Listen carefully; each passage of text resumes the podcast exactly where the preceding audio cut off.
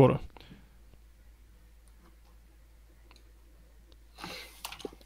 Здравейте, скъпи зрители! Аз съм доктор Стефан Митев и вие присъствате на поредното 61-во издание на нашия подкаст Седмична реалност. Отново имаме интересна тема. Ще говорим за трансхуманизъм, за това може ли да постигнем безсмъртие или поне да живееме доста по-дълго чрез постижения в биотехнологиите, нанотехнологиите и какво ли още не. Преди всичко обаче искам да свършим задължителните неща, т.е. да пишете дали ни виждате, дали ни чувате. Очаквам вашите коментари, излъчваме на живо в Facebook на три места, в Twitch, в YouTube и в Mixer, така че очаквам вашите първи коментари. Виждам, че вече започват да се трупат зрители. Да честития празника, да, да честития празника, разбира се, в момента сме 8 март, така че празника на всички жени, на всички майки, да сте живи и здрави. Очаквам първите коментари. Моля ви, кажете дали ни виждате, дали ни чувате. Имаме нещо интересно за вас. Имаме нещо много интересно за вас, но изчакваме много. още няколко минути Чакаме преди да ви го съобщим. Чудесно, виждам, че вече всичко е наред, а, така че да пристъпим към важните неща. А те са палец нагоре, споделяте стрима, където можете, в Facebook, в YouTube, където можете, абонирате се. Ако дадете палец нагоре, ще закриете главата на Габо. Ето вече виждам, че и на Николова даде и закри Габо, което е прекрасно. Така че дайте палец този нагоре, за да закривате наистина, Габо. Наистина, наистина много важни са тези неща. И ще разберете защо след малко. След малко ще разберете защо имаме за първи път нещо съвсем ново. Ето сега Габо му давам думата и той ще мине на цял екран. Пък след това пак аз ще дойда. Ето го Габо. И аз сигнал. А, ти, ти разменяш кой е на цял екран. Добре, да, я, я, да. я да се пусна на цял екран. Ето така. Какво става хора? Аз съм Габриелито. Днеска имахме малко по-рано един така тестови стрим, защото вече съм в едно ново студио, което си създадох и много се радвам и Катрин е тук с мен, обаче тя в момента нещо е решила да се прави на готвач и я няма, след малко ще дойде, обещавам ви, ако ви липсва, така и общо взето съм много доволен от това ново място, на което съм, защото тук мога директно да започвам всеки един стрим на момента, всичко е нагласено, просто си цъкам и започвам. Чувате малко ехо, но това ще го правя в последствие. В момента няма още нито килими, нито такива специални прибори, които взимат тези а, гадни ехозвуци, но така ще е първия път. По-натам няма да е така и всичко ще е наред, обещавам. Надявам се да ви харесва така някакси малко по-добре. Тук вече има и фенове на миксър, радикалните фенове. Ето я, Катрин идва. И аз ще взема думата и ще мина отново на по-голям екран, за да кажа нещо много важно. И то е, че Днес за първи път ще дадем книга като подарък на един от нашите зрители, един от нашите фенове. Как може да стане това, виждате в описанието към а, стрима, но аз ще го кажа набързо. Книгата ни е предоставена от издателство Skyprint и тя е Безсмъртната Хенриета Лакс, нещо тематично за днес. Ще говорим за безсмъртие, за по-дълъг живот, за подобряване на живота, за а, медицина, за новите постижения в медицината. Ето я книгата, Габриелито ви я показва. Така, Само, че... че да, обърната ни е камерата, това е от приложението Whereby, което не обичам. Вие сте достатъчно умни, че да прочетете и наобратно. И наобратно. Не, тя се вижда. Тя се вижда, да, повярвайте ми, вижда се добре. Вижда така, се едно обратно, да. Сега, моля ви, не ме прекъсвайте да кажа най-важното как хората могат да участват. Ако желаете да спечелите тази книга, трябва да направите две прости неща и те ги пише в описанието. Да харесате в Facebook и да споделите в Facebook, специално и само в Facebook, ще ви кажа след малко защо. И когато започнем дискусията с нашия гост, да задавате въпроси към него и да коментирате. Колкото повече коментари имате, които са по темата, толкова по-голям е вашия шанс да спечелите книгата, защото в края на предаването на живо ще изтеглим един от вас, който има коментар във Facebook. За сега чисто технически не е възможно да изтеглим от всички платформи, така че който иска да се бори за книгата, трябва да коментира във Facebook. Ще изтеглим един от коментарите, който не трябва да бъде спам. Трябва да бъде или адекватен въпрос, или разсъждения и коментари по темата, която сега ще говорим трансхуманизъм и нови технологии. А, ако е спам, просто няма да ви дадем книгата, ще изтеглим нов коментар. Така че коментирайте, ние ще ви кажем кога започвате. Ще дадем старт, ето някой ни последва в Twitch, браво за което. А, книгата си заслужава, съвсем набързо казвам, Хенриета Лакс е жена, която умира от рак през 1951 година. Нейният рак е изключително агресивен. Част от клетките на нейния тумор са взети и са отглеждани в изкуствена среда. Те се а, така делят толкова бързо, че всъщност а, те стават безсмъртни. И тези клетки са използвани за а, изследвания на много други неща. Има много открития, които се базират на изследвания с тези клетки. Линията се казва Хела. Тя е доста позната на биолозите и на лекарите. Съкръщение от първите и две имена Хенриета Лакс това е първата туморна линия, която на практика е безсмъртна. Тоест жената е умряла 51 година, но нейните клетки са живи и до днес под формата на туморни клетки, разбира се, които се използват за медицински и биологични изследвания. Така че ако желаете книгата Безсмъртният живот на Хенриета Лакс, предоставена от издателство Skyprint, вижте отново условията. Трябва да коментирате във Facebook, трябва да споделите стрима и да харесате и накрая ще изтеглим един от вас, който е изпълнил всички тези условия, ще получи книгата от нас и от издателство Skyprint и стига толкова за това, който разбрал, разбрал, който иска да се бори за книгата, знае как да го направи. Ще ви напомняме сега, на моменти. Така. Ще ви напомняме на моменти, когато стигнем до вашите коментари. И сега съвсем набързо да представя нашия гост. Той е Иван Колев, той е докторант към Пловдивския университет по социология. Темата му е свързана с трансхуманизъм. Това е движение, което цели да подобри човешкия живот по всякакъв възможен начин, предимно във връзка с високи технологии. Така че без повече да хабим време, му давам думата той да се представи и ще говорим за това как можем да удължим живота си, дали това е реалистично и как евентуално можем да постигнем безсмъртие и можем ли въобще да се слеем с компютъра в някакъв етап. Давам го на цял екран, нека той да се представи, думата е негова. Здравейте, казвам се Иван Колев, докторант по социология, приложена институционална социология, катедрата на Владивския университет Паисий Хелендарски. Темата на дисертацията ми е свързана с трансхуманизма. Това е идейна концепция за непрекъснатото усилване и усъвършенстване на човека във всякакъв аспект посредством нанотехнологии. И става въпрос за конвергенцията на, известна с абревиатурата БИК, нанотехнологии, биотехнологии, информатика, когнитивистика, роботика изкуствен интелект. И Big Data и интернет на свързаните вещи. Темата е изключително интересна, изключително провокативна и има разнопосочни мнения по въпроса. Оформили се два различни лагера. Единият а, се наричат биопрогресисти. Това са хората всъщност, които са адвокатите на трансхуманизма и биоконсерватори. Към първите можем да отнесем Ник Бострем, Рей Курцвайл, Ханс Моравек, Золтан Иштван и Макс Мор към следващата, тази, която е на биоконсерваторите, които всъщност смятат, че медицината трябва да запази своята традиционна парадигма и просто да поправя болестните състояния, да търси патологии и лечения, но не и да усъвършенства човешката природа. Към нея можем да отнесем Люкфери, който обаче е по как да го кажа, по-умерен бил консерватор, за разлика примерно от а, някой като Юрген Хабермас, като Франсис Фукуяма и Майкъл Сандел.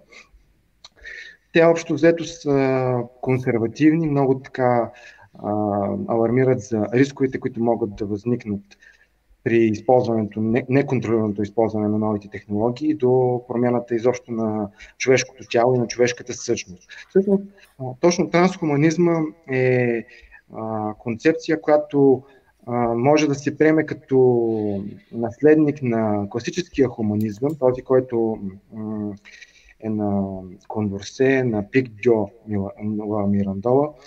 Но за разлика от този класически хуманизъм, той иска да промени човешката същност, като при класическия хуманизъм се наблюдава по-скоро желая се трансформация на економическия живот, на социалния живот, на институциите и в такъв аспект. Макар, че в някои от текстовете на, на Кондорце, можем да открием, поне някои от трансхуманистите успяват да открият прилики с настоящото движение, което е изключително хетерогенно и проблемът всъщност е точно и с рамките, които то си поставя. От една страна имаме трансхуманизъм, т.е. отвъд човешкото, да се използват нови технологии, за, но да се запази настоящата форма на, на човешкия вид. От друга страна имаме и постхуманизъм, този, който всъщност е подкрепен от Рей Курцуел, който е директор на Университета по сингулярност, който е финансиран от Google и от а, други големи компании. А, според него можем да постигнем хибридизация на човека с машината и като цяло той мечтае за човек, който е свързан с компютърните мрежи и с интернет. И сингулярността би настъпила в момента, когато изкуственият интелект стане по-добър, всъщност успее да, да надмине човешки. Ако трябва да бъдем честни, това, това е всъщност мечта за един силен изкуствен интелект, разбира се. В момента разполагаме с някакъв слаб изкуствен интелект, но а, слаб е малко така условно казано, защото в а, някои направления изкуственият интелект е по-добър от, от човека. Примерно а, в а, известната игра Geopardy, продуктът на, на IBM успява да победи двама от, най, от а, редовните участници, които имат последователни победи. При това го прави доста убедително, тъй като софтуерът успява да претърси за, миним... за кратко време някъде около 200 хиляди страници, за да открие отговорите на въпросите всъщност. То е обратна викторина. Аз между другото съм го гледал това, ако мога и аз да го кажа. А, компютъра се нарича Watson, играе срещу двама двамата най-силни играчи в предаването Jeopardy, което е нещо като американското Стани богат, само че доста по-динамично и с доста повече въпроси и той просто ги размаза компютъра на двамата най-добри играчи. Така че това наистина има сфери, в които изкуственият интелект, както и в шахмат и в играта Go, където изкуственият интелект победи световните шампиони. Именно, именно. Гари Каспаров беше поведен през 1997 година и това беше велико събитие. Сега е просто част от пейзажа, който ни заобикаля. Трябва да бъдем обаче и внимателни с употребата на новите технологии, защото контролът бих казал, че трябва да бъде залучен и регулациите. Регулациите всъщност. Трябва да има диалог по темата. Ако не се осъществи това нещо, има, има опасност от някакви последици, които са непредсказуеми просто. И в този, в този контекст бих могъл да кажа, че естествената лотария на живота може да бъде преборена в даден момент, т.е. нашата биологична инфраструктура може да бъде променена. Това е всъщност до някаква степен може да се приеме като свободолюбие, като ултрамодерен либерализъм. И индивидуалните усилвания могат да бъдат катализатор за такива, които да бъдат колективни. А, има в момент дори и човек, който е признат за киборг. Това се случва през 2004 година. Неговото име е Нил Харбисън. А, той всъщност е страдал от а, заболяваното ахроматопсия, което всъщност означава цветна слепота. Тоест, той не е можел да вижда цветна само в черно, в черно и бяло. И той всъщност се занимава с музика и успява да се запознае с Мандълтон, който всъщност му помага да изгради така наречения окоборг. Успява да си имплантира специален чип, има и камера и се преобразуват всъщност светлинните сигнали се преобразуват в звукови вълни и по този начин той успява да придобие представа за цветовете. Нещо повече, той започва да вижда по-добре и по-детайлно по-скоро цветовата гама от обикновения човек.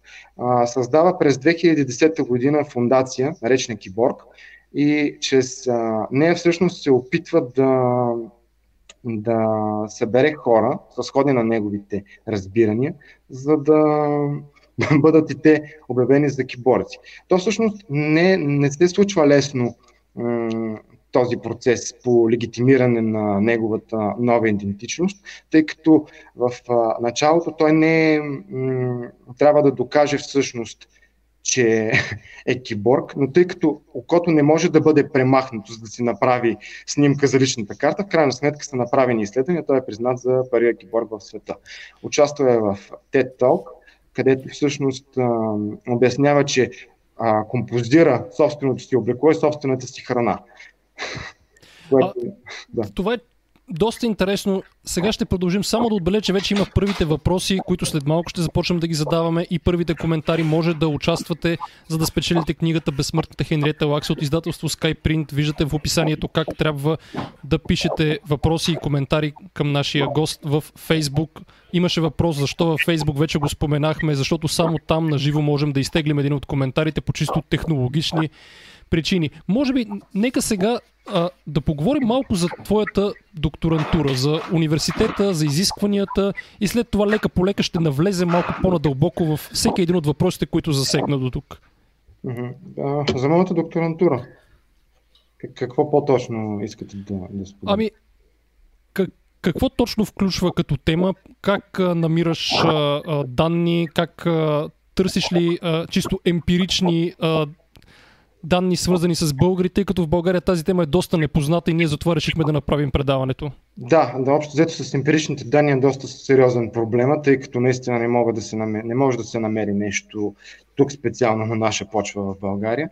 По-скоро за момента съм направил контент анализ на, на статии, на книги, на публикации, на участията, примерно на Харбисън наистина е малко по-доста екзотична темата, но това не е само в България. Ако трябва да съм честен, темата се развива, но доста имплицитно. По-скоро самото движение успява да постигне някакъв успех. Дори Золтан Иштван беше кандидат за президент в Штатите и неговия слоган беше да направим американците безсмъртни, което е една аналогия с този на Тръмп.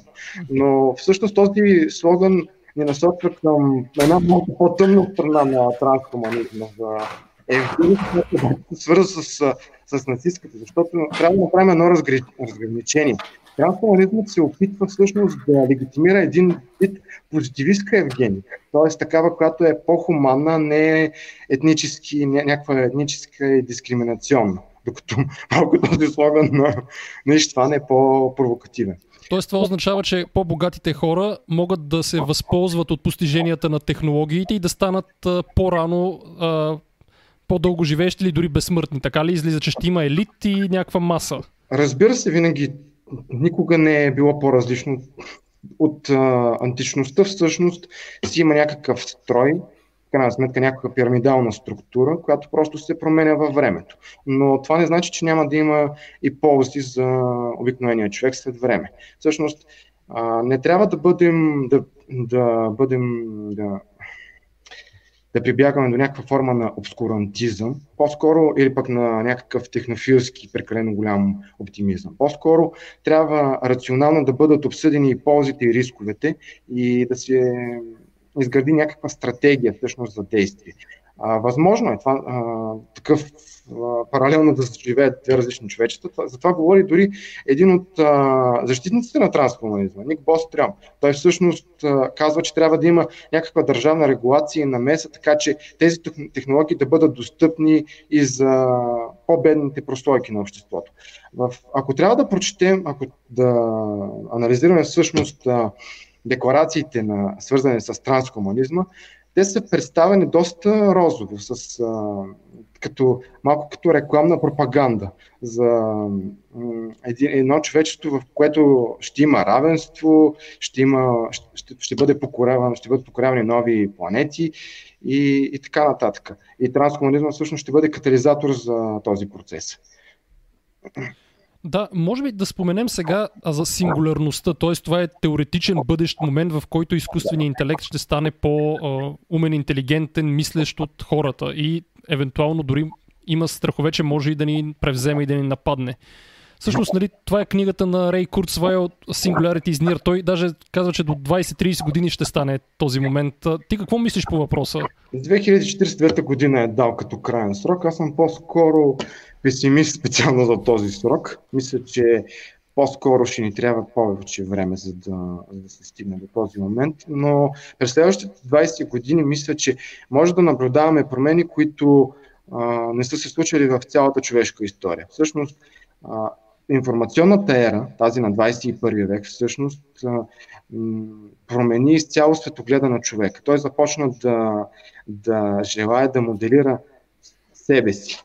И сингулярността а, е крайната всъщност цел, т.е. постигането на един постхуманизъм, един нов вид, който е по-усъвършенствен, по-интелигентен, по-силен физически. А каква е разликата между трансхуманизъм и постхуманизъм? Ами, разликата е, че постхуманизма вече е крайната форма, докато трансхуманизма е по-скоро траекторията. И трансхуманизма може да бъде така по-консервативен, т.е. да се използват технологиите с терапевтична цел. Може, примерно, да бъдат предотвратявани някакви генетични заболявания, но да не се усилват самите хора. Има, това е всъщност позицията на биоконсерваторите.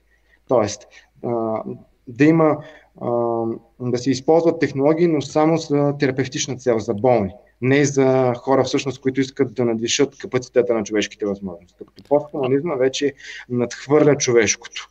Тоест... А, а, сега, това, нали, тук най-вероятно в чата ще кажат всичко това звучи супер, нали, прогрес, обаче а, има и доста неподплатени твърдения. Доколкото аз знам, Рей Курцвайл пие някакъв коктейл от добавки, десетки добавки, за да остане жив, докато достигне сингулярността. Т.е. той казва, аз трябва да остана достатъчно дълго жив, че да дочакам сингулярността и след това вече ще стана безсмъртен, което е абсурдно за мен, нали, като скептик и като човек на науката. Тоест, от една страна ние дори не знаем къде е границата между това, което наистина може да се постигне и абсолютната лудост.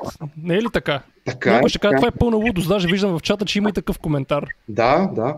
Аз не мога да го отрека това нещо, защото а, това е един такъв футуристичен модел. По-скоро, за момента сме по-скоро близко до утопията. Това са... Но не трябва да, да бъдем напълно скептични, защото ако можехме да се телепортираме в 20, в 20 век или в 19 век, едва ли ще да вярват, че ние можем да осъществяваме връзка по интернет, примерно. Да, това е така. Това е така. А, добре, кои са основните заглавия, които човек трябва да прочете, за да се запознае по-подробно с идеите на трансхуманизъм? Казахме, едното е да Singularity is Near на Рей Курцвайл. Кои са другите? Ми, как да създадем ум също е на Рей Курцвайл. На Люк Фери Трансхуманитарната революция, Ник Бострям Свръхинтелект, Transhumanism and Its Critics, още една друга книга, която е Transhumanism and Society, The Social Debate over Human Enhancement.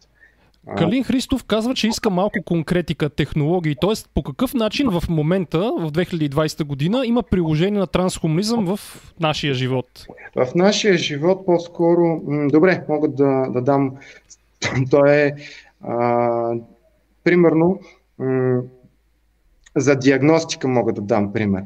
А, диабетната ретинопатия е заболяване, което засяга всъщност тези участъци от човешкото око, което, което е отговорно за светочувствителността. И всъщност това заболяване е предотвратимо, но в ранен етап. Ако се открие в ранен етап, може да бъде избегната пълната слепота. Софтуера на, на Google Brain успява да се справи с тази задача и фактически може да замества при диагностицирането дори лекари. И това би било много полезно, тъй като в а, а, Индия, мисля, че беше, има около 40 000 души, които страдат от това заболяване. А, примерно, сещам се и за, за друго, а, пигментозен ретинит. А, а, това всъщност е а, заболяване, което е, за което всъщност е намерен начин, чрез технологии, да бъде възстановено поне частично зрението на хора, които страдат от него. Имплантира се отново чип а, и чрез него всъщност а, се изпращат сигнали до мозъка, светлината се преобразува и а, по този начин фактически пациентът успява да възстанови част от своето зрение. Всъщност за диагностика, мисля, че Уотсън даже скоро да. го гласяха за, да. че скоро ще мине, ще стане най-добрия лекар. Уотсън, да. компютъра на IBM.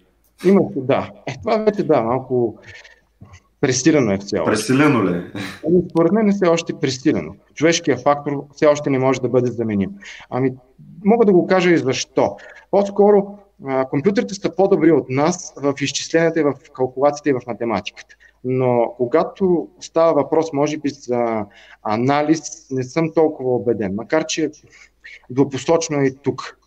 Защото компютрите стават все по-умни. Квантовите компютри, свръхмощните компютри ще могат най-вероятно да правят анализ на милиарди клетки в организма.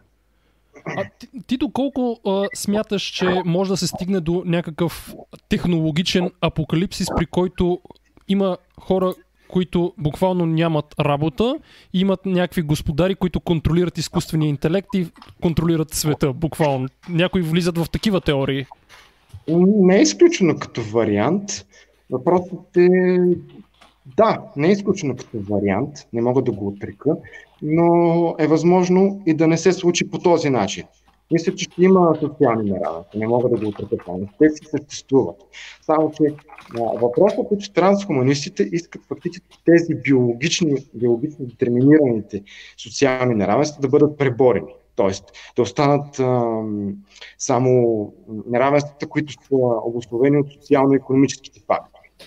А иначе да, възможно е такова нещо за господари и за, за роби. Такова нещо винаги циркулира, когато стане въпрос за а, да, разбирам те. Сега, преди да преминем към въпросите на зрителите, имам още нещо, което мен ме вълнува, тъй като трансхуманистите в една крайна фаза дори казват, нали, че на някакъв етап според тях ще е възможно да аплоуднем нашия мозък на компютър и буквално да станем като някакъв... Ние самите да станем виртуален ум по някакъв начин. Не знам дали си изразявам правилно, но има такава теория. Да, има. Така че това ли е крайната цел и какво смяташ за идеята? Да, има такава. Примерно аплод на съзнанието. Аз даже имаше и такъв, той е един такъв филм имаше шестия ден за всъщност за записване на дигитален носител с спомените и всичко останало с клониране, но общо взето беше критика. Той беше с Сарнолд Шварценегер. Не, самия филм не е чак толкова силно заглавие, но е свързано, има нещо, някаква връзка с темата. А иначе, за момента бих казал, че все още сме далеч от а, такъв изкуство, от такава хибридизация на човека. Най-малкото, защото не знаем дали човешки организъм ще може да приеме тези части. Нямаме все още, нямам все още достатъчно емпирични данни за това. Има единични случаи. Не знаем всъщност какви ще бъдат последствията за определения организъм. Но трансхуманизмът а, манифестира също за а, персонализирана медицина т.е. за такава, която е до конкретния индивид. И това мисля, че ще бъде и по-ефективно. Това е доста, доста опасна тема, бих казал, защото когато специално в днешно време някой говори за персонализирана медицина, почти винаги е шарлатан, почти винаги. Така че това, това трябва да се внимава, поне според мен. А, сега ще пристъпим а, към коментарите. Отново да напомня, че ако желаете да спечелите книгата Безсмъртната Хенриета Лакс, трябва да видите под описанието, трябва да сте харесали и споделили стрима в Facebook и да имате коментар или въпрос по темата. Ето Катрин я показва. Аз им написах и в чата. Да. Така Само че нека да започнем. Коментари. Нека да започнем с коментарите. Вече се насъбраха предимно във Facebook. Хората си искат книгата, което е нормално. Така че започваме с коментарите един по един. Има доста. Така. А, има филм с Джони Деп Превъзходството Трансценденс, казва Емилиан Цонков. Да. Аз не съм го гледал. Ти гледал ли си го? Гледал съм го, да. Добре. А, кога ще започнат да навлизат нови технологии? Пита Лорена в някоя конкретна сфера дали ще може да се замени изцяло човека. Всъщност, аз не сещам за автономните коли. Той част ли са от трансхуманизма или не? Е, те могат да, да, може да се каже, че е част от е, изкуствения интелект, всъщност, от разработването на изкуствения интелект. Аз тук мога да кажа, а, мисля, че на Хана Фрай имаше една много хубава книга. в момента мисля, че ми избяга малко. Здравей свят, как да живеем, как да бъдем хора в 21 век нещо такова беше ще изпратя, ако трябва. Точно. Не, напишете го, нека зрителите да напишат в чата, ще я погледнем. Тоест, тя някакъв пътеводител как да живеем в модерното общество на изкуствения интелект ли е? Тя е математичка, но имаше представени, всъщност, аз още не съм е дочел, в момента е чета, но има представени изследвания специално за автомобилите, че все още ще отложим автономните коли, тъй като а, чувствителността, сензорите всъщност са не е достатъчно добре прецизно, не са достатъчно прецизни всъщност в обработката на данни. Тоест, колата не, не може да разбере какво препятствие има към нея. Дали всъщност какъв е обекта, дали е човек, дали е друга кола, дали е просто едно листо. а, още не, тези процеси ще се случат, но ще бъдат по-бавни според мен от това всъщност, което съм открил като данни. Та, да.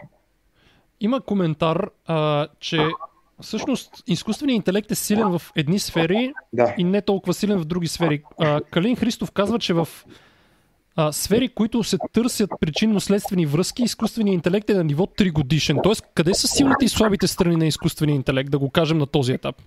Ами, силните страни на изкуствения интелект са по-скоро той е като математика, всъщност в, и в сферата на информатиката. По-скоро това е бинарна система, все пак това е свят на числата. Тоест, а, отвъд света на числата, а, човешкият, социалният живот е доста по-различен от този на компютъра. И за нашите, тези всъщност причинно-естествени връзки, които ние търсим, са може би по-сложни за него. И другото, а, което ни отличава, ще ни отличава от изкуствено, от всъщност от роботите, е това, че ние притежаваме емоции, докато роботът може да бъде само имитация. Тоест, в сфери, примерно, като да го кажем, да напише примерно текст. Може ли примерно изкуственият интелект да напише текст? Той може ли да го оцени, да го интерпретира по различен начин? Това мисля, да че кажем в творчески сфери, където има... Да, именно, точно, да. И в, в сферата Той на... Интерпретира само както го програмират да интерпретира и това е. Ами, да, именно. Докато човекът има... А, компютърът е... А, всъщност той е детерминиран от своите вътрешни компоненти. До голяма степен е човекът също, но човекът а, а, е в някаква колаборация с външен свят, докато компютърът все още не е изкуственият интелект все още се контролира от човек. Ако той, примерно, един ден стане самообучаващ, както прокламира Курцвайл, чрез и се осъществи така наречената сингулярност, тогава вече можем да говорим за нов тип революция. Но мисля, че те първа новите, те всъщност тези техно, революционни технологии а, се усъвършенстват и се апдейтват, но това не става под светлината, под светлината на прожекторите на медиите. Медиите по-скоро търсят сензации, не чак толкова м- истинските научни открития. Не, според мен те остават малко така скрити за обикновения човек. Така има, е, да. Да, а, а, има тук... сензации, главно. Доста така интересен коментар от Георги Иванов, наш редовен зрител, който мен ме изненадва и аз не съм запознат с това, което той говори, дали ти си запознат. Той казва, че наскоро е прочел за базилиска на Роко, или на Роко, не знам, и изкуствения интелект и му е станало адски интересно. Запознат ли си с казуса и какво мислиш за него? Басилиск на Роко или Роко? Не, с това не, няма да мога. Да, ако може да уточни Георги Иванов. Да. Така, да. Светлана Ненчева казва, че на нея и възникват два въпроса. Първият е свързан с свръхпопулацията, вторият е за свързването на човешкия разум с интернет. Къде в този сценарий отива privacy т.е. защитата на личните данни, иска да каже, защото както всички а, знаем, всичко може да бъде хакнато. Точно така, всичко може да бъде хакнато и всъщност за личните данни не мисля, че някой в 21 век ти въобразява, че изобщо има такова нещо като лични данни, които са споделени в интернет. В крайна сметка. Това не е нещо ново. А иначе за свръхпопулацията, да, демографския проблем би бил на лице. И всъщност, ако един ден се достигне едно безсмъртие, не знам, се достигне всъщност безсмъртие,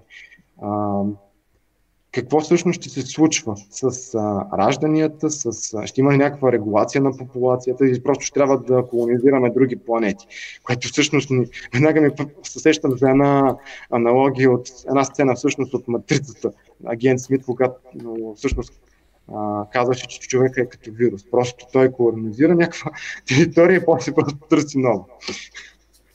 Тоест, а, има ли автори, които коментират по някакъв начин въпроса с свръхпопулацията? Тоест, ако ние постигнем крайната цел, какво ще правим с пренаселението? Разбира се, в трансхуманитарната революция на Нук Фери са засегнати доста от сериозните проблеми, всъщност и препятствия пред а. Там също се говори за свръхпопулация, за опасност всъщност за пенсионната система. Говорят ли за войни? Това е малтусианска идея за войни за избиване. Групи се избиват. А, войни за избиване по-скоро за... не, не съм срещал. Но Добре. има такава опасност от някакъв вид тероризъм, ако технологиите попаднат в неправилни ръце.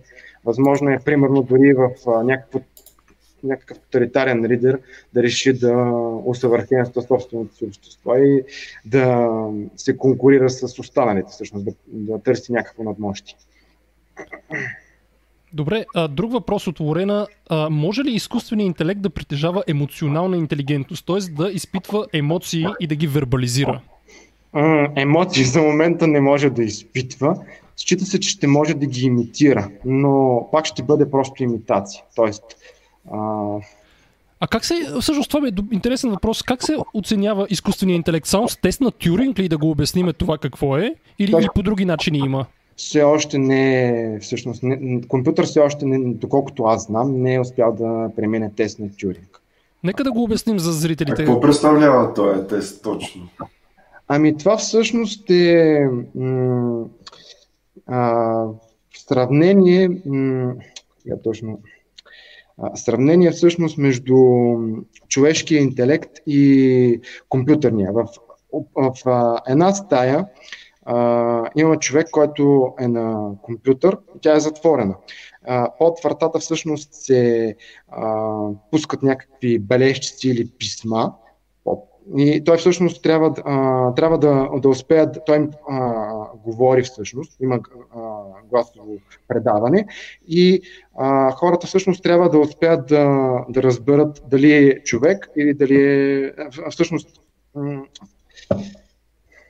да. Тоест, дали ще заблуди човек, да, да, да, че е човек. Да, да, дали ще заблуди всъщност. А... И примерно имаме две стаи, в едната има човек, в другата има компютър. Точно. И човека трябва да познае в коя има човек, в коя има компютър. Ако успее да, изкуственият да. интелект да го заблуди, това е точка за него, да го кажем по такъв начин. Да, точно така. Благодаря за. И това го има в The Imitation Game филма на Залан Тюрин, да, който беше е наскоро. Да, да, да. А не мислите ли, че е добре а, самия факт, че изкуственият интелект не може да изпитва емоции като човека? Така няма няма да бъде подвеждан от тях. А хората често се подвеждат от емоциите и това е проблем.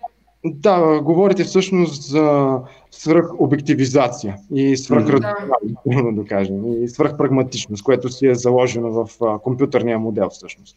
Да, до някаква степен може да бъде, но нека да, да дам следния пример.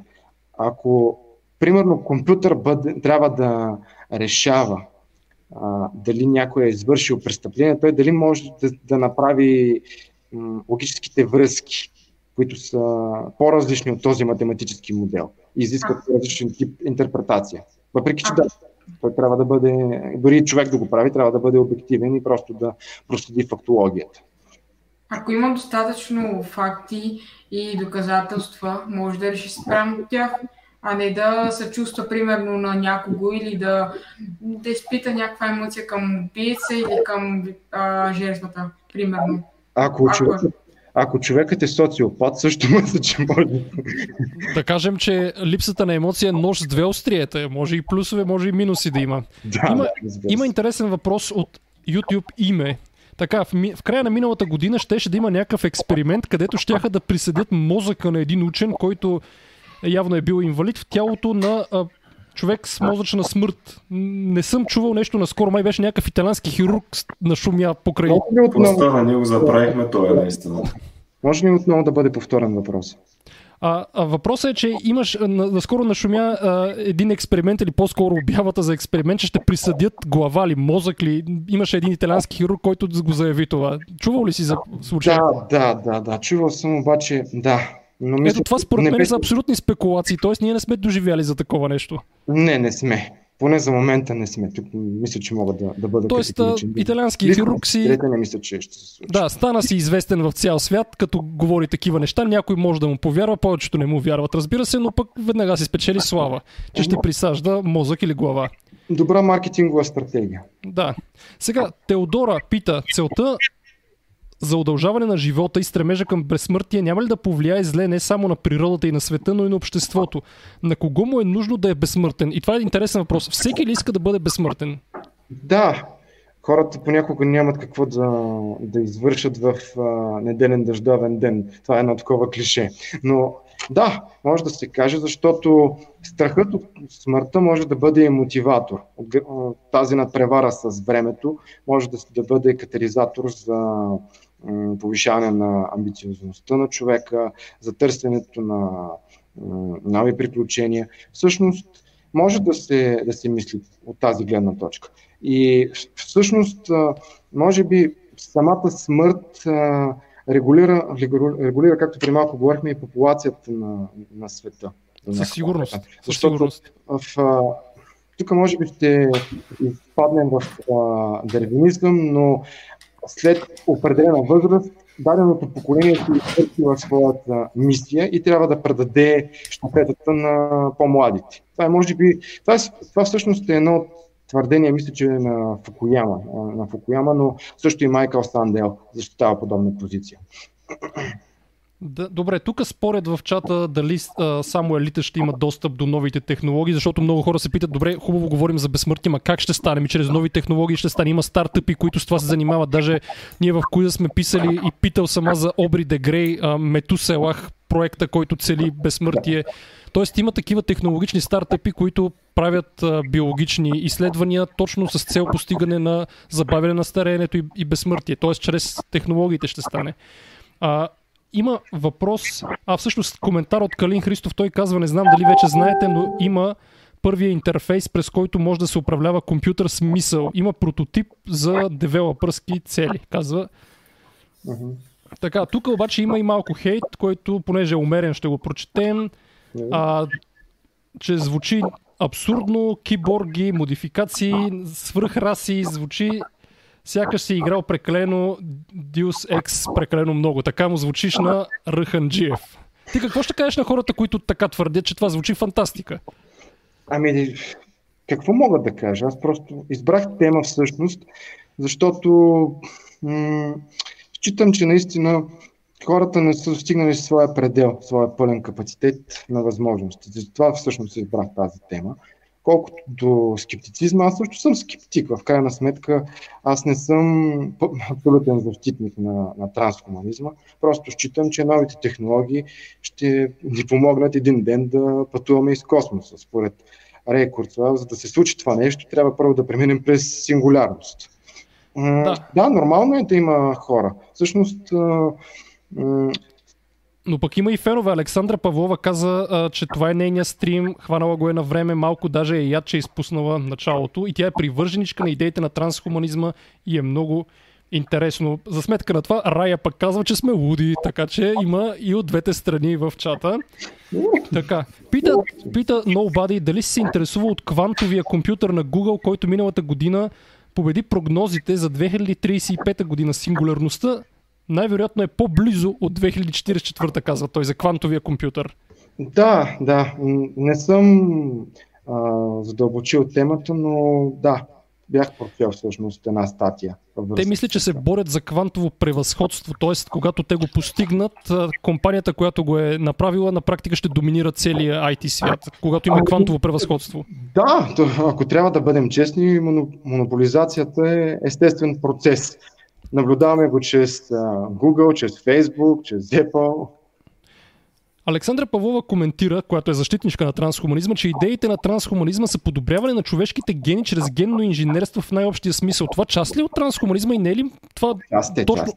Риск, риск от Евгеника точно да се получи. Това има и морални и етични импликации. Да, разбира се, че има морални и етични. Аз го казах, между другото, че има едно по-различно отношение към Евгениката. Т.е. такава всъщност, която да ликвидира страданията и да, да бъдат премахнати неравенства. Но аз съм убеден, че много, доста, само извинявай, много хора, са, да. много хора са за това, примерно да има а, генни технологии, когато има заболяване, да кажем. Но какво мислиш за така наречените дизайнерски бебета? Това е вече а, етичният въпрос. Да, Ами, има опасност от а, това да, да се превърне в някаква мода и някои родители, примерно, да решат да модифицират своите деца според някаква тенденция, която е актуална в конкретния момент. А, възможно е, всъщност, а, това е едно от, а, една от критиките на Орген Хабермас, че а, пазарът на бебета обрича бъдещите поколения да нямат избор, свой собствен избор над телата си. Т.е. всичко да бъде предопределено от родителите им и фактически може да се а, получи една такава надпревара, едно състезание всъщност. Тоест, определени родители да бъдат повлияни от, в желанието детето им да бъде конкурентно способно, да бъде подложено на такива интервенции, просто за да не, бъде, за да не изостане от своите връзници. Да, а сега, т.е. генните технологии, включително и дизайнерските бебета, са част от трансхуманизма. Това да го уточним. Да, те са част. То е огромна територия, това всъщност е доста голям проблем и за дисертацията и за фокусирането, тъй като е една огромна конвергенция, която се слива, която всъщност слива различни технологии, нанотехнологиите, биотехнологиите и изкуството. Аз веднага виждам как просто от църквата ще скочи срещу това, срещу дизайнерските бебета. Разбира се, религиозният фанатизъм и откурантизмът Разбира се, че ще има, защото църквата би изгубила своето положение изобщо в каквато и да е иерархия при такова. Да на обстоятелствата. Така, ето има а, пак Nobody казва, че а, реалните научни и инженерни постижения все още явно не са достатъчни, за да сме толкова оптимисти. Да. Така, Христо Нанов казва супер интересна тема и събеседник. А, Радослав казва, безсмъртието би било терор на богатите над останалите.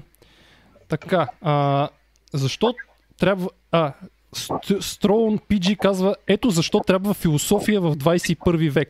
Само благодарение на нея ще успеем успешно да развием изкуствения интелект. Ти съгласен ли си с такова твърдение? Да, съгласен съм, разбира се. Да, мисля, че а, философията е изтикана в момента на по-задни позиции, но бих казал, че имаме нужда от а, преосмислене, имаме дали от етика, от а, говорихме преди малко и да, има нужда и от морал. И това, между другото, е засегнато и в а, всички текстове, поне, които са публични на транскомунистите. Има нужда всъщност от а, висок морал. Дори а, ако а, трябва да, да бъдем честни, счита се, че дори моралът може да бъде подобрен, ако целите на транскомунизма бъдат постигнати чрез а, роботите, което според мен е малко неправдоподобно, но все пак трябва да го отбележа. А, сега, интересно е, че а, Емилиан Цонков казва, че а, това ще, а, евентуалното безсмъртие ще повлияе на много неща, които дори не може да си представим. Например, решенията на човек, който знае, че няма да умре никога, може да са доста крайни. Изразът осъден до живот придобива друг смисъл. Да, прекрасен коментар и му благодаря. Наистина е така.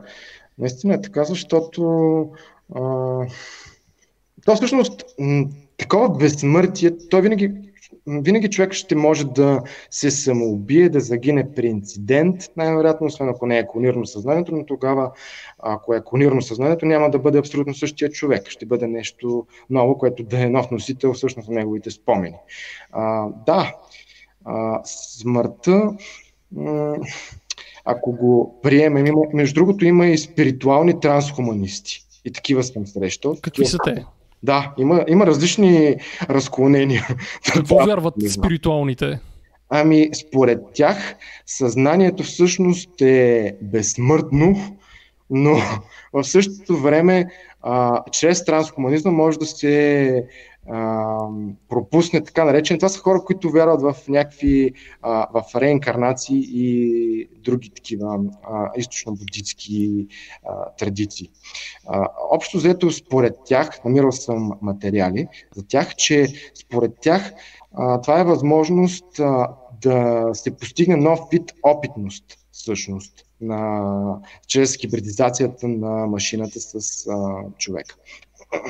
Сега има два коментара от Джаид Низам, казва Neuralink въпросителна, а Калин Христов казва преди няколко седмици изкуствен интелект намери нов антибиотик. Което Neuralink, това беше някакъв стартъп, ама за какво беше, на мен не ми е познат. Аз не мога точно в момента да... Ето, Габриелито ще ни покаже всеки момент. Така. Да, ще това правя. А, Илон Муск. Ага, Илон Муск. О, чакай, чакай, да. Той разработва нещо като чипове, Brain Machine Interfaces. О, аз мисля, че съм гледал, да, да. Мисля, че съм гледал едно, едно клипче. Да, да, мисля, че да.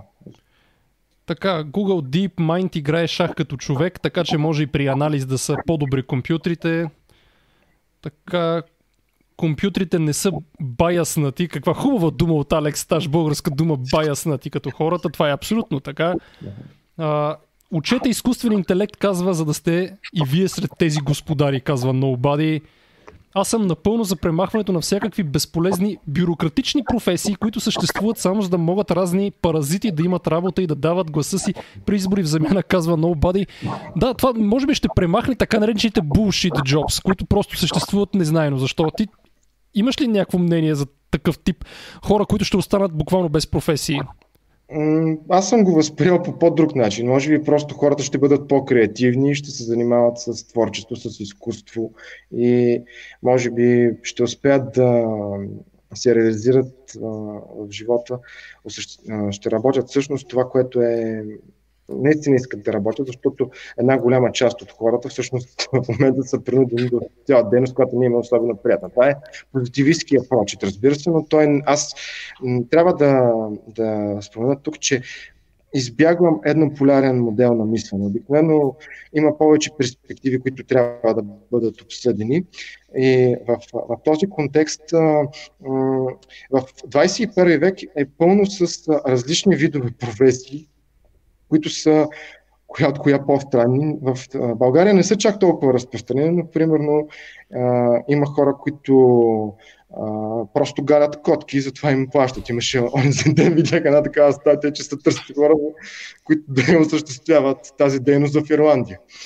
Има и хора, които говорят с животни която а, прави влогове за кучета, как си гледа кучето, какво прави кучето през деня и как да организира кучето патите. Тоест ти, ти гледаш доста оптимистично, че хората ще си намерят някаква интересна работа, което сега дори не подозираме, че може да съществува и предимно творческа, което аз честно казвам не го вярвам, но... Дори да не е само творческа, но мисля, че ще се появят нови професии. Да. Не използваме в момента печатна машина, използваме компютър и телефон, за да пишем. Както... Сега, Изкуственият интелект може да е байс, зависи от данните за трениране. Можем ли да се доверим на този, който го тренира?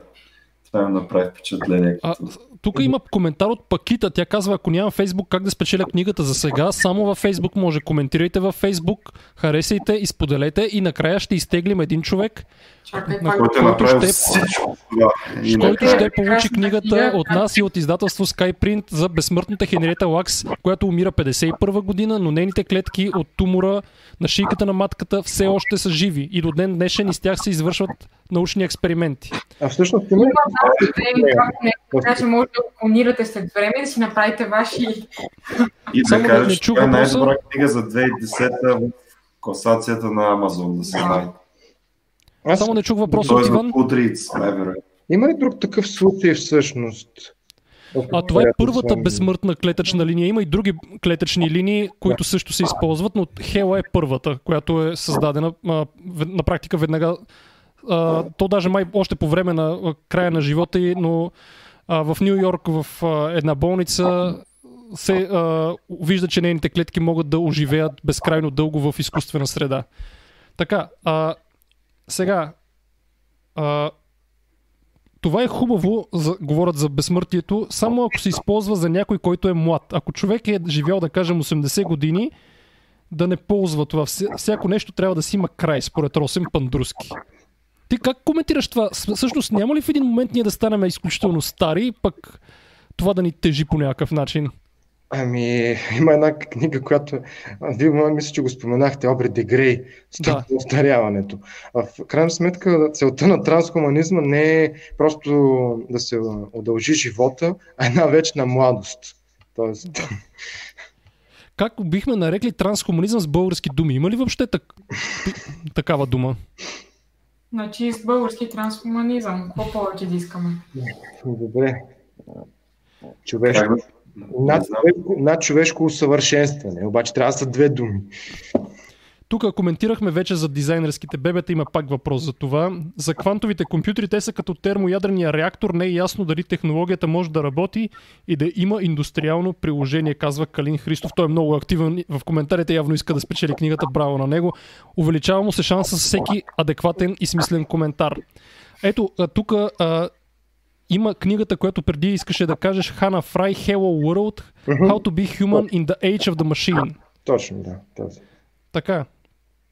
А, Nobody коментира, че в САЩ в някакво съдилище са сложили изкуствен интелект да взима съдебни решения и се справя по-добре от хората. Това е за причинно-следствените връзки. Не е съвсем вярно. Добре, приемам корекцията. Така. А, Хана Фрай, а, книга друга има The Mathematics of Love. Математиката на любовта, казва Джон Дево. Браво, че е Да. намерил и нея. Така, има ли възможност в тран, трансхуманизма в бъдещето да се правят експерименти с генетично модифицирани киборг хибриди? Примерно хора с крила на орли и имплантирана кибернетика. Какъв въпрос от Даниел Михалев? Много изобретателен, браво.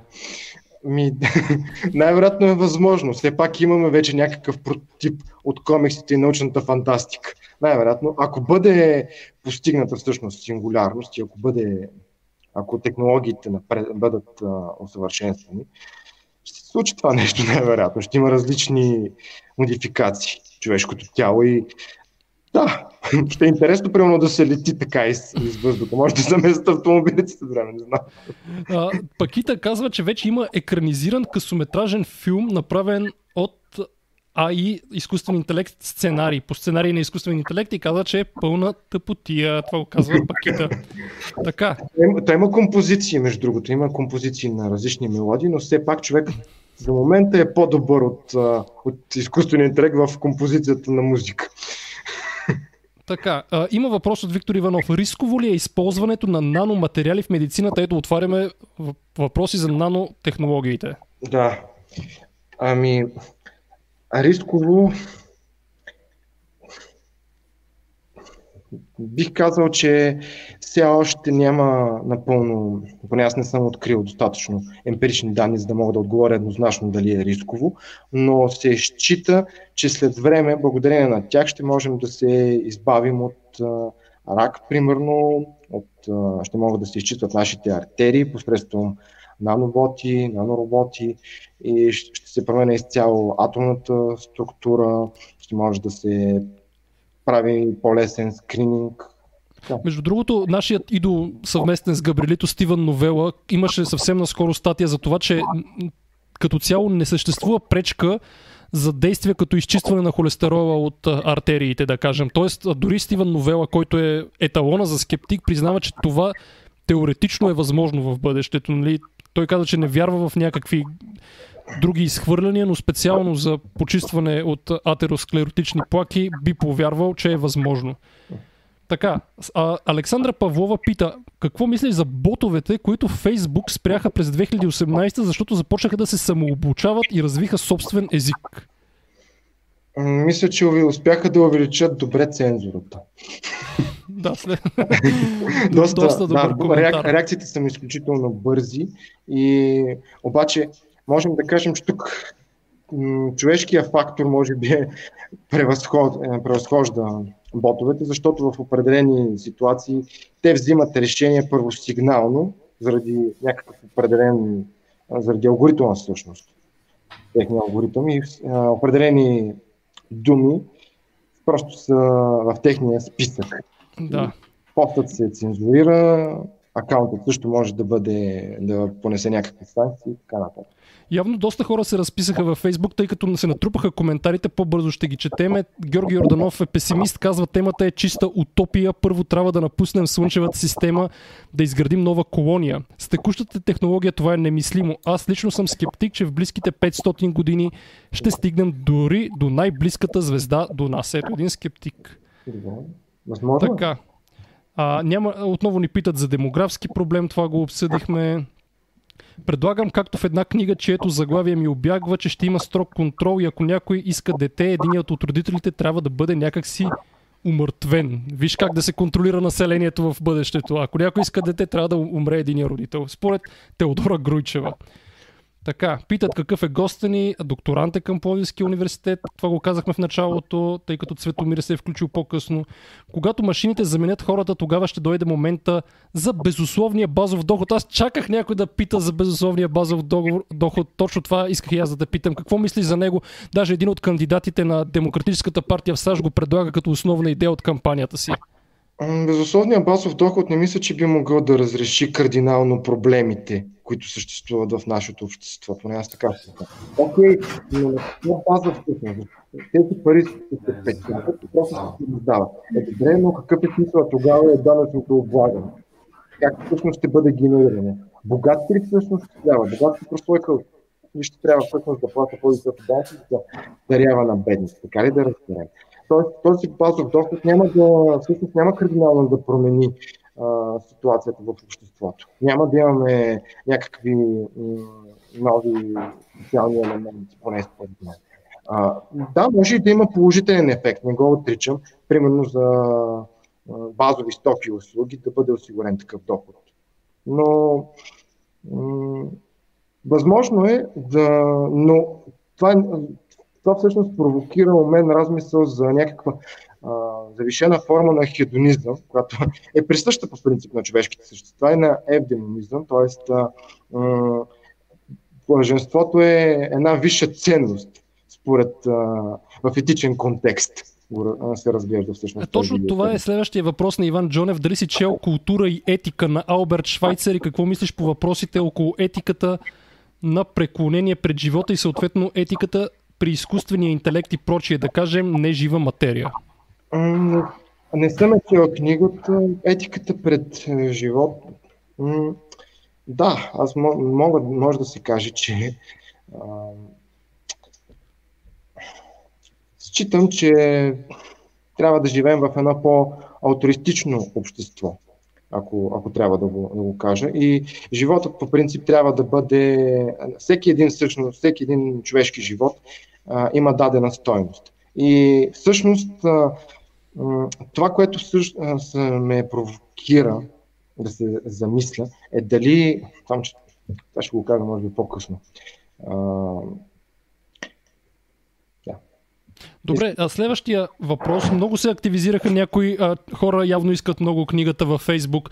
Така, а, бихте ли обяснили ползите и недостатъците от а, бионичните крайници? Т.е. как да станем по някакъв начин киборги, поне от към крайници? Предимствата и недостатъците.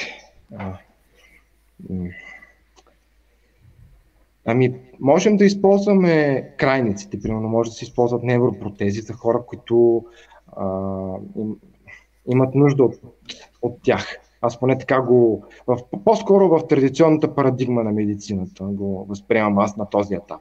В по-нататъчен може да се използва като вид усилване всъщност или някакъв екзоскелет, може би. За това, за това говори, може би, господин. Нали господин беше? Да. Сега, тук ни препоръчват филма Екс Махина относно теста на Тюринг, така, седморката на Блейк коментират. А, така, Спас Калинов се включва. Всички тези проблеми, които споменавате, са засегнати в творчеството на класическите и съвременните фантасти. Например, темата за безсмъртието и свръхпопулацията се срещат в градът и звездите на Артър Кларк и бъдеще на Глуховски. Ясно е, че все още сме далеч от тази реалност, но не е ли време да започне да се говори за евентуални етични регулации и ограничения? Каква е ролята на трансхуманизма като клон на социологията, освен да се обсъждат възможните сценарии? Трансхуманизмът не е клон на социологията, не може да се каже, че е клон на социологията, но е тема, която е с, социален характер. Има социален контекст и социални последствия. А, е, да, трябва да има някакви морално-етични регулации от гледна точка на, на това, че а, индивидуализмът а, не трябва всъщност да бъде унифициран напълно. Тоест, трябва да има а, възможност хората, които искат да осъществят своите усилвания, да, им, да, да има всъщност методика за това нещо. Но Има не трябва да, да, се стига до, някаква, до някакво тоталитарно общество. И а... Да, има два въпроса, които са сходни. А, Алекс Таш казва, ако всички са безсмъртни, тогава никой не би си мръднал пръста за нищо и какъв прогрес ще очакваме въобще. А, Никола Недялков казва, когато знаеш, че си безсмъртен, няма ли винаги да си задаваш въпроса, защо да го правя сега, имам цялото време на света, т.е. винаги ще отлагам нещата. Да, вярно е. Вярно, това може да се разгледа и друга гледна точка, че ще пробваш повече неща след като си безсмъртен. И ще експериментираш с различни а, да, сфери, примерно. Може да учиш, да учиш различни специалности. И Никола Дионисев казва точно същото. Няма ли да е скучно, като сме безсмъртни? Каква мотивация ще имаме, ако можем да свършим нещо след няколко дни или след няколко века? Така, а, възможно ли е в бъдеще човечеството да върне изчезнал животински вид от Красимир Иванов въпрос? Да, възможно. Поне според мен наистина е възможно. Могат да бъдат върнати. И даже, мисля, че само, че преди една-две години всъщност бях чел за такива животински видове, само че вече съм заправил точно за, може би за мастодонт или беше но имаше, имаше, имаше такива, и аз съм чел, че експерименти, да. Имаше ще има експерименти за възстановяване и аз съм мисля, че на мастодонт опити. Да. Така, много хора не знаят какво е евгеника. Хората, които ни гледат, предполагам, че знаят какво е. Тук сме едно елитарно предаване. Така, ако се създаде едно свърхобщество, пита Виктор Иванов, това не би ли улеснило решаването на много човешки проблеми, въпреки че ще създаде и много нови? разрешаването на един проблем обикновено се съпъства с появата на друг проблем. Общо взето така функционира светът. Така че естествено е, че някои ще бъдат разрешени, ще се появят нови голоблъсканици. Така, Димитър, светът. да, Димитър Видолов... са огромни. И Димитър Видолов ти, ти, ти прави огромни, огромна хвалба. Благодаря за темата и за госта относно политически аспекти и евентуалния могъщ елит. Аз подкрепям тезата на госта неравенство ще има винаги, дори да се вкарат някакви благотворителни програми с някаква форма на меритокрация, която дава възможност на по-бедни хора да бъдат част от новото развитие. Това няма значение за мен, защото за бъдещите елити така или иначе ще има причини да се дават на свои способни, доверени хора възможност да получат таки, такова развитие, което така или иначе ще доведе до подобряването на човека. Врей какъв коментар ще му дам книгата, ако не беше на случайен принцип. Браво! Да, наистина, прекрасен коментар. Аз съм привърженик на меритокрацията, но в а, абсолютното и в, като идеален тип не бих казал, че може да бъде осъществена. А, иначе, да, естествено, че ще има селектиране в началото. Бих казал, че ще бъде достъпно за малка прослойка от хора. Най-вероятно дори няма да достигне до масовата аудитория, както всъщност е било с интернет. Но в крайна сметка се разпространява и вече се използва глобално. Питате дали си запознат с скалата на Кардашев за трите типа цивилизации. В момента ние сме нулев тип, опитваме се още да станем първи тип.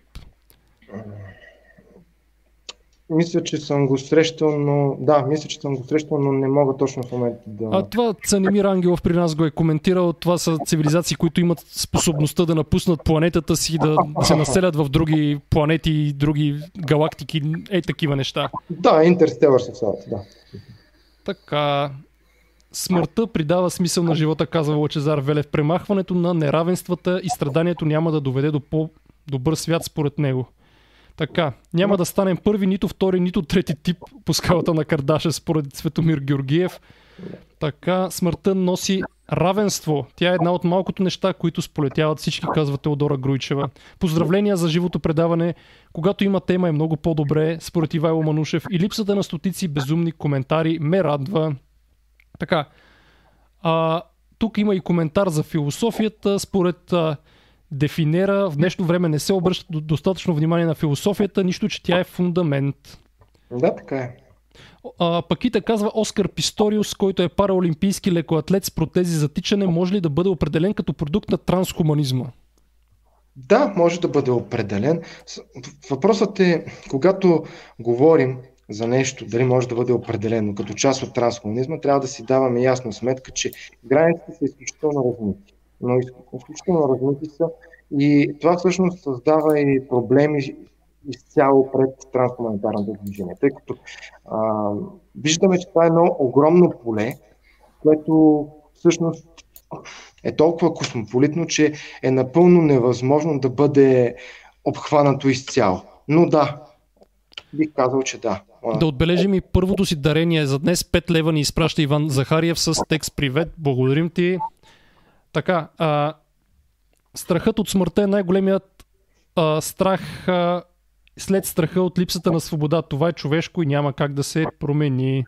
Така, а, Рей Курцвайл не твърдеше ли, че изкуственият интелект и машин learning се базират на функциите на неокортекса, Даниел Михалев пита. Да, да. Той, той твърди това нещо в книгата си Да създадем ум от 2005 година. Не, всъщност това 2002-2005 е а, за сингулярността. Да, твърди го. Той всъщност смята, че, смята, че мозъкът е просто една машина. Това е неговото мнение всъщност. Тоест, а, ние тук мога да засегна и Бострям. Според Бострем ние живеем в а, компютърна симулация, но Бострем не е първият човек, който е достигнал до това съждение. Първият всъщност е Декарт. Той също има една книга, математизацията, на, за, за тя всъщност е за Декарт, математизацията на света.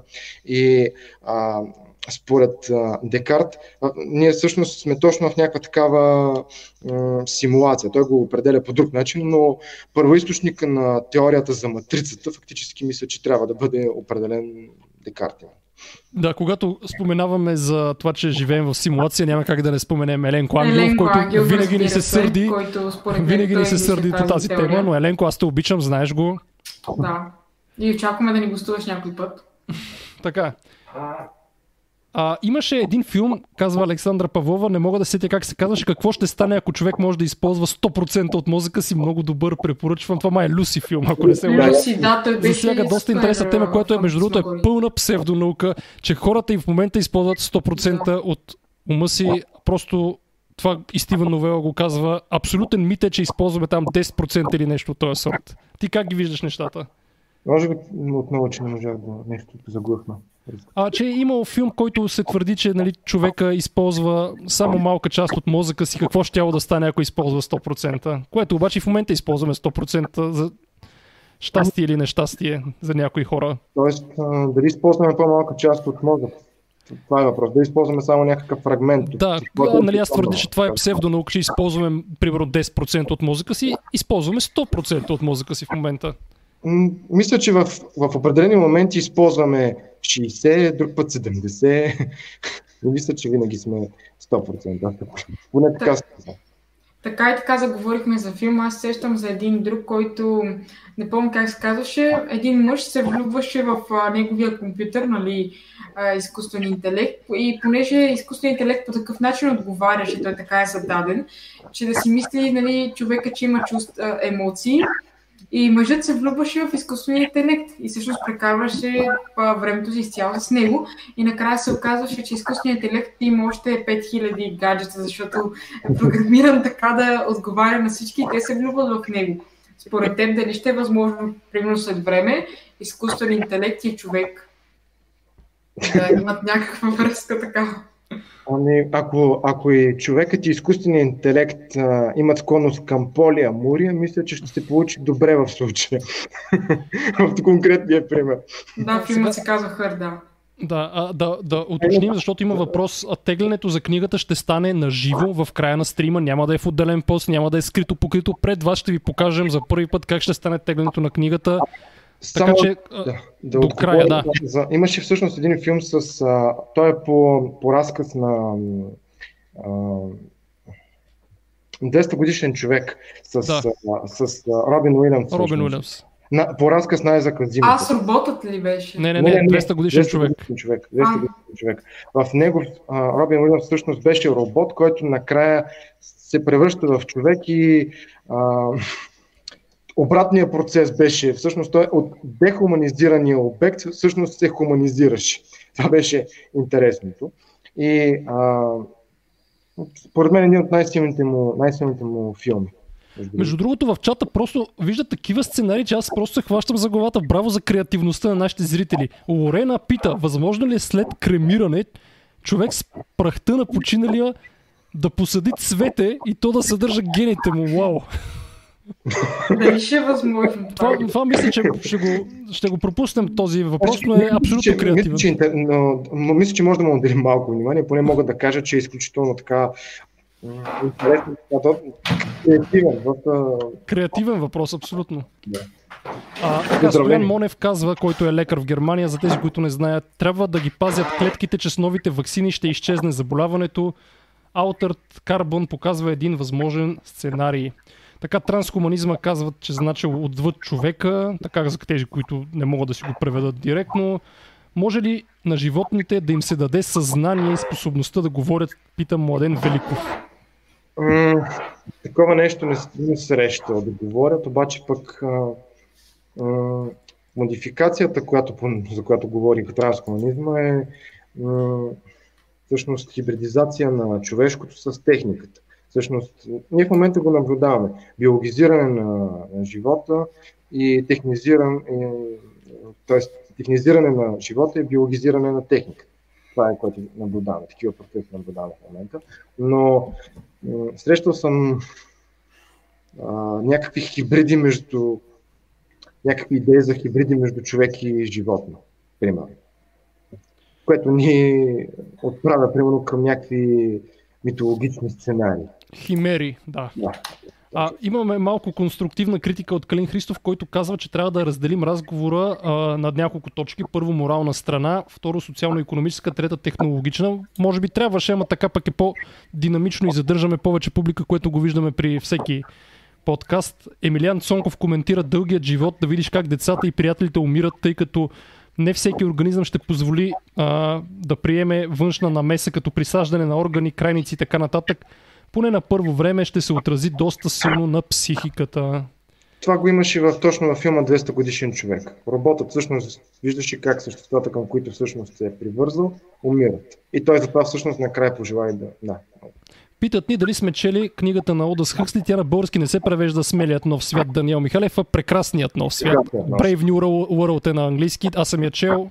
Да, да, а между другото, братът на, на Одас Хъксли, Джулиас Хъксли, е, първият, е човекът, който за първи път въвежда термина трансхуманизъм през 1957 година. Той всъщност е председател на британското евгенично общество през 60-те години, в началото на 60-те години и първият президент на ООН и ЮНЕСКО. Така, да, това, а, го, аз исках да го спомена преди като споменаха Оскар Писториус, че той уби май приятелката си. Иван Чергански веднага го отбелязва, че Оскар Писториус е убиец. Но това едва ли е заради неговите така, крайници, които са изкуствени. Така. Радослав казва, пропуснах да отбележа, че не мисля, че ще станем цивилизация от първи тип някога по Кардашев. Как би влязал изкуственият интелект в морала и законодателството? Кой е виновен, ако автономна кола блъсне човек? Да, този, този казус, между другото, съм го, съм го срещал а, за автономната кола. Наистина тогава, тогава е, е сложно. Дали собственика всъщност трябва да бъде нали, производителя на, на автомобил. А, Трудно е, Дали- да. Дали Труден отговор, да. Да, може би трябва някой а, специалист, юрист да, да отговори на този въпрос. Светлана Ненчева коментира, не мога да си представя утопично общество. Мисля, че класовото разделение ще се задълбочи. Първи от изкуствения интелект ще се възползват най-богатите. Както добре виждаме на всекидневна база, очността на едно от най-добре е, очността е едно от най-добре развитите човешки качества. Бедните едва ли ще успеят да се докоснат до новите технологии, което ще рече, че ще живеят както и сега, според Светлана. Да, има такива сценарии за човечество, което е ще пътува до други планети и такова всъщност, което ще живее в някаква стагнация и ще бъде изключително забавно в своето развитие. Гошко БГ казва, интересно е, че ние играем на компютъра, а ние сме в компютърна симулация, според Гошко БГ. Така, в повечето случаи страхът от смъртта идва от това, че хората приемат тялото и живота си като собственост и даденост. Да. Страхът ги е да загубят себе си, а не бива да е така. Може да идва и от това, че чисто биологическата ни цел е размножаване и оцеляване. Отнемането на смъртта е нещо грешно, поне според мен, според Теодора Груйчева. Да, да. Бих казал, това е, свързано, това е близко до дарвинизма, което да, често срещана гледна точка. А, хората с а, интересен въпрос от Раханджиев, отново доста креативен. Хората с посттравматичен стрес а, или посттравматик стрес дизордър, той го е съкратил. Как ще живеят вечно? Това звучи като чист ад, според него. да. И такива хората не живеят вечно, в смисъл. Ами аз съм го мислил това нещо. Особено ако има някаква Мисля съм, между другото, за възможността да се влияе върху психическите патологии. Тук не, мисля, не знам точно как бих, биха могли да бъдат овладени. Защото психичните заболявания, едно такова заболяване може да се отключи точно след посттравматичен стрес или може да бъде и вродено. Примерно за психопатията се счита, че е вродено, а примерно за социопатията се счита, че е продукт на социалната среда и на биологичната инфраструктура на човека. Та, в този контекст, да, животът може да безкрайният кръговрат на безкрайният всъщност живот може да бъде едно огромно тегло. За... Но винаги ще съществува опции за самоубийство или за... Така, което, тук... което а, аз не го подкрепям естествено. Просто го казвам, че го има като опция. Но човек винаги може да бъде умъртвен, най-вероятно чрез някаква злополука, но трансхуманизмът всъщност счита, че ще бъдем като някакви чаши в сервис, такива, които ги чупим по невнимание. Междувременно Влад да Путин дари 2 долара и казва, не знам къде сме по Кардашев, но по Кардашиан сме на високо място. Браво, лошо, прекрасен лошо. коментар. А, сега, искат да прогнозираме кога повече жизненно важни човешки органи ще почнат да бъдат подменяни като на киборги и да се увеличи продължителността. Как би изглеждал човек на 130 години в бъдеще, пита Иван Дамянов. Как би изглеждал на 130 години? Ами зависи от развитието на IT енчинковите терапии. Най-вече зависи от развитието на нанотехнологиите, биотехнологиите, зависи колко ще бъде развито невропротезирането. Да, тук искат веднага да те контрирам. Как би Може да има, има в книгата на Ник Бострем има визу, визуализация на идеален човешки образ, но не мога да кажа дали той ще бъде траен до 120-та година, до 130-та. Такава е целта. Да, аз ще го призная, понеже има и критици, да, има си доста сериозен елемент на утопия в а, трансхуманитарните идеали. Тук веднага реагираха на два твои коментара. А, искат аз да кажа, че самоубийството е грях. Аз не знам дали знаеш, но съм нали, открит атеист, нали, не вярвам в такива неща, но за някои хора самоубийството е грях. Така, а да психопат казва, психопатията се счита за вродено заболяване, което обаче може и да не се проявява в детството. Има примери за деца, които се държат като психопати, но и за такива, които не са показвали никакви признаци. Да, вярно. Вярно, може да се... А в бъдеще са били видимо болни от психопатия на следващия коментар. Какво? Так... Какво? Така, а, като че Z Motors се включва и казва, че като чуя за безсмъртие в главата ми започва да звучи песента на Queen Who Wants to Live Forever. Браво, да си я припомним и нея. А, как ще коментираш... Да, любима песен моя. Как ще коментираш възможността да се развие сценария от последния филм Alien Covenant? Направи ми впечатление една реплика на Дейвид Лоши Андроид, който казва Surf in heaven or rain in hell. Който го е гледал, аз не съм го. Аз не съм го гледал. Да, това е. А, това трябва да е а, пришалеца завет, според мен. Така се превежда. Аз също не съм го гледал за добро или за лошо. Ето най-добрият коментар. Аз искам да живея вечно, за да ям дюнери. А, добре, дали си гледал филма In Time? В него хората са за валута използват времето, което имат да живеят. Колкото по-богат е човек, толкова по-дълъг живот има всъщност. Какво мисли за тази концепция? За времето? Да. Да, времето е най-важният ни ресурс, ако трябва да бъда честен. Така мога да, да отговоря. Доста коментари прочетохме. Може би сега само най-верните фенове са останали, които пак са изключително много. Може би сега е времето да направиш реклама, да ги призовеш за нещо, ако имат нужда да ти помогнат с анкети или с нещо друго.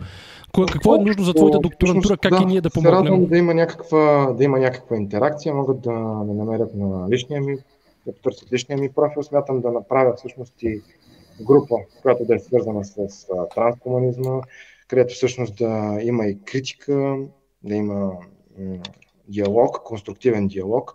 И групата ще се казва Транскомунизъм, футурология, точка. Само, че аз го бях измислил, но чакайте сега. Ама тя още не е създадена, така ли? Не, не, днес или утре ще я създам, но ще е свързана с, точно с транскомунизма и футурологията. А, добре, транскомунизъм, запетая, наук, а, транскомунизъм, а, запетая, футурология, точка, наука и иллюзии. Така, The Fire of Dead казва, че някакво земетресение го е ударил и му е паднала чашата. Не знаем къде се намира той. Аз земетресение не усетих. Така. А, може би. А, също така, кажи как ние да ти помогнем. Има ли нужда нещо да търсим? Хора ти каза, че емпиричния а, резултат все още куца. Тоест, как да повишим а, културата и знанията на хората по теми като трансхуманизъм, като нови технологии, като роботика. Как можем да го направим според теб? Защото повечето, особено млади българи, се вълнуват от съвсем други неща. Ами, да, може да се каже, че се вълнуват от други неща. Ами, трябва да се чете специализирана литература, да се ограмотяваме абсолютно всеки ден. И всъщност литературата трябва да бъде разнообразна. Освен, а, бих казал, че а, някои от пътищата на транскомунизма са начертани от научната фантастика. Въпросът е къде в транскомунизма остава науката и къде ще бъде позиционирана фантастиката. Трябва да бъдат разграничени по някакъв начин. А, да, ще се радвам на бъдещи интеракции с вас, ако имате всъщност някакви четива, материали. Аз а, съм се абонирал за статии и абсолютно всеки ден в почтата ми постъпват а, съобщения за някакви нови статии и аз непрекъснато си ги свалям. Ако ти трябват някакви книги, а, научни публикации, които са заключени ние ще ти ги осигурим веднага. Това ти го гарантирам. Ако ти трябва нещо, именно, пращайте именно, ни. Да. Все пак а, а, непрекъснато трябва да се обновява литературният фонд. Ще ти го обновяваме. Ако не можеш да намериш нещо, пиши ни, веднага ще ти го намерим. Александра Павлова казва, че веднага иска да я добавиш в тази група. Явно си намери първи огромен фен. Тя да. каза, че иска да е първия почетен член. Александра Павлова в YouTube пише. Така. А, тук коментират за Alien филма. Въпрос към всички от Хан Тукту. Какъв тип книги трябва да се избягват, за да не влезем в водовъртежа на шарлатаните. Благодаря предварително. Ти... Скептични книги бих казал аз. Водовъртежа на шарлатаните. Значи аз тук мога да, да, го, да кажа следното нещо. Дори в а, четиво, което ни се струва, че не е достатъчно доб... истинно, можем да намерим нещо, което да ни бъде полезно от тази гледна точка. Винаги можем да, извле, да извлечем някаква полза, но трябва да бъдем скептични към всякакъв тип информация. Заветът на Декарт е именно такъв. Ако искаме да развиваме наистина рационално мислене и научно мислене, трябва да бъдем, да се съмняваме дори в това, което считаме, че вече знаем. Дори е, не трябва да се приема информацията априори. А, така, изведнъж доста се активизираха. Аз тъкмо ще да кажа последни въпроси. Ако искат хората да коментират във Фейсбук, за да участват за книгата, те пък изведнъж се активизираха. Така, Дефинера пита, ако зависеше от вас, кое бихте подобрили у хората в момента? А! Дадоха ни 15 евро от Спас Калинов. Най-накрая имаме пари да си купим и ние една книга. И благодарим, точно в този благодарим. момент Светлана Ненчева казва, Бог ще ви накаже, че пиратствате трябва да опише перфектния човек ли? Да. Перфектния. Еми, добре, перфектният а, човек според мен е гениален композитор, м- гениален писател, виртуозен а, танцор, а, невероятен спортист, да го кажем.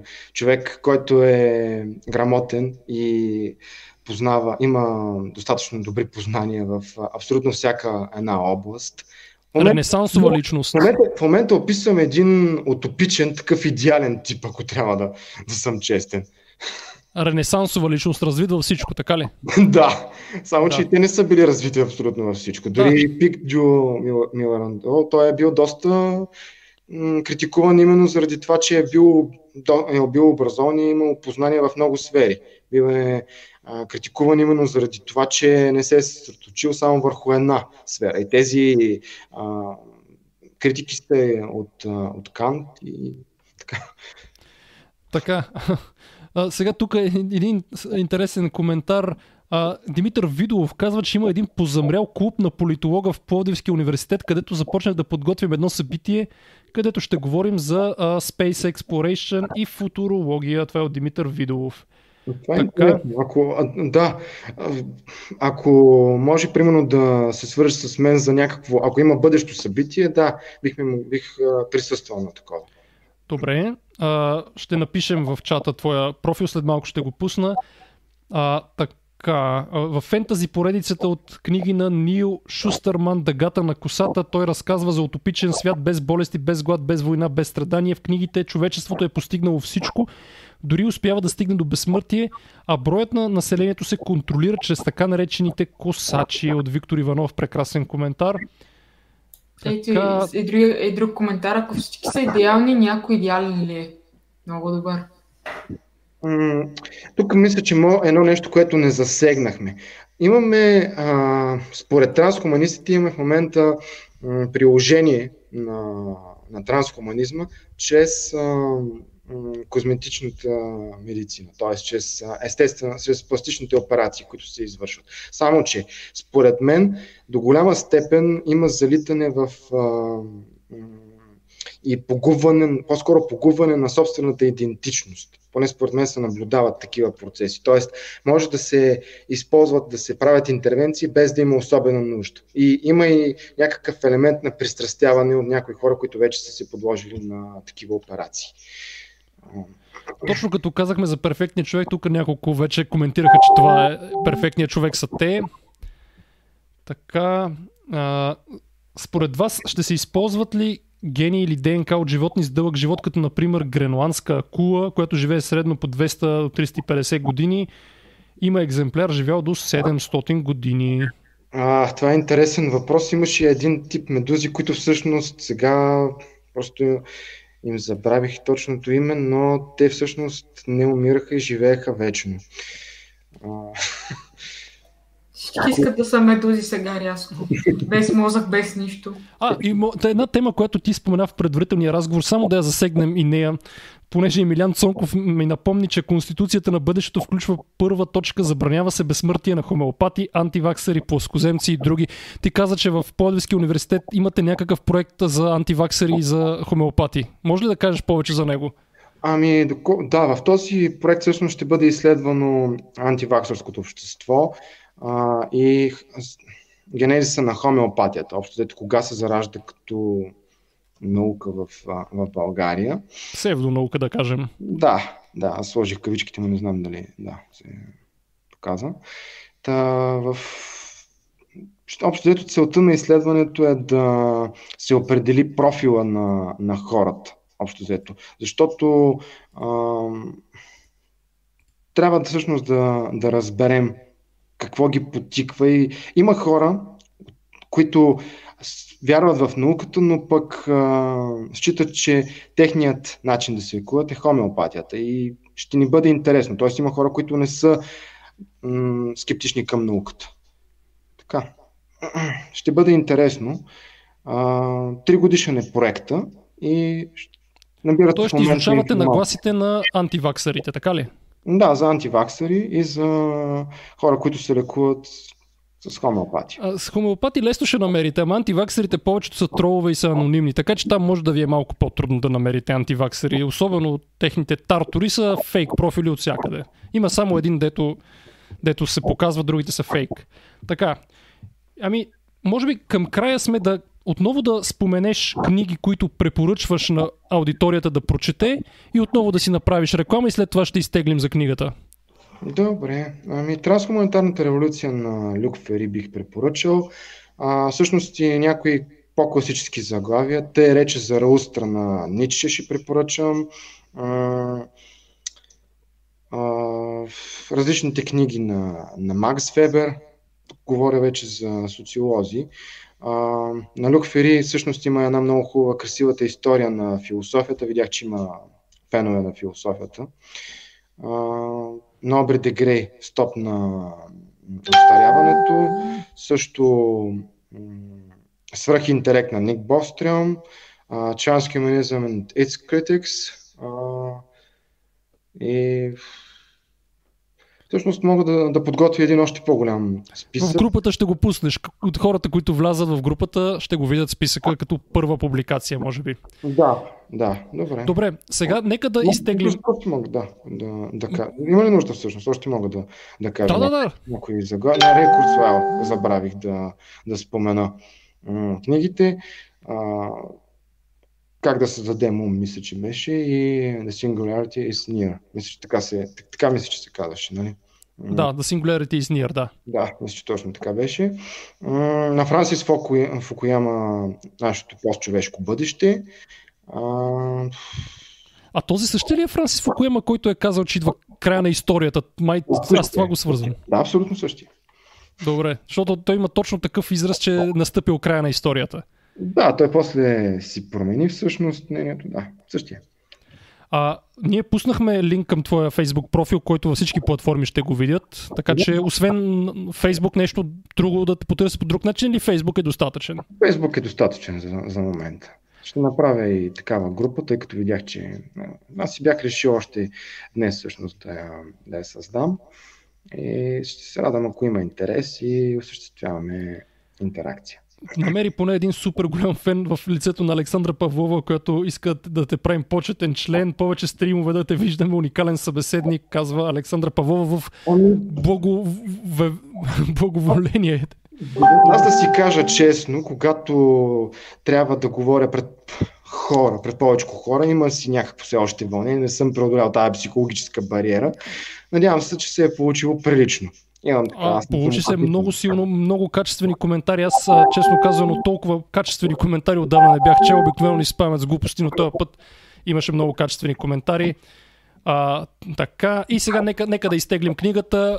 Аз ще го направя. защо... Ето е книгата, пак Ето е книгата, Катрин я показва. Сега май ще да. изчезнеме от екран, но ще ми виждате нещо. От, от теб ли идва? От мен идва. Да.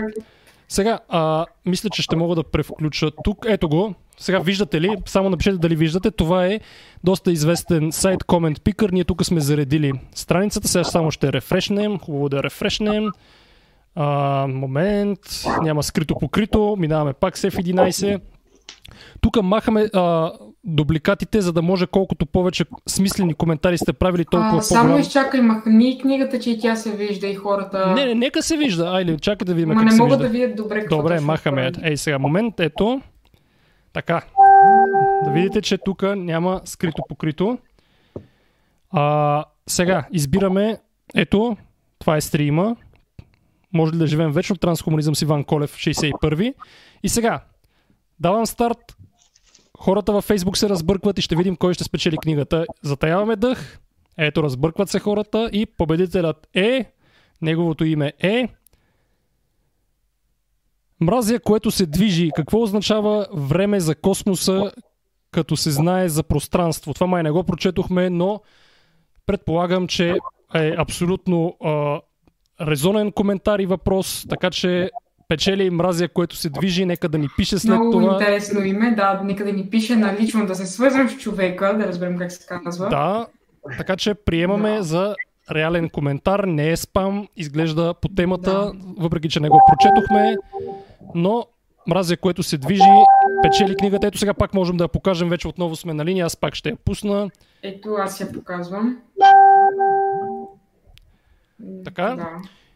И последен коментар, който чета, защото е покана. Ангел Марчев, синьор, може би. Искам да поканя всички интересуващи се от научните аспекти на темата трансхуманизъм and longevity да се включат в нашата фейсбук група. Има явно и друга. For Science Education, Radical Longevity and Transhumanism. Има и линк.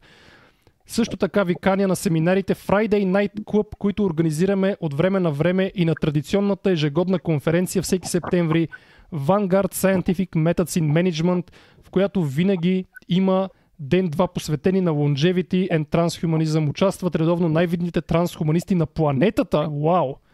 Има и линк към сайта. Така, има хора, които вече съжаляват, че не са участвали. Благодарим, благодарим. Честито казват на мразия, което се движи. Ами, на печелившите честито казва Алекс Таш. Така че благодаря ви, че гледахте. Благодаря на Иван. Благодаря за това, че отговори на много от нашите въпроси. Беше един много силен стрим. Все пак не забравяйте, че сме 8 март. Много хора гледаха. Да. Така че до нови срещи. Във вторник ще има кои там. Пак ще раздаваме книга. Ще бъде друга. Гледайте ни. Свържете се с Иван във Facebook. Линка е в а, коментарите. Така че това е от мен. Чао и до нови срещи. Чао.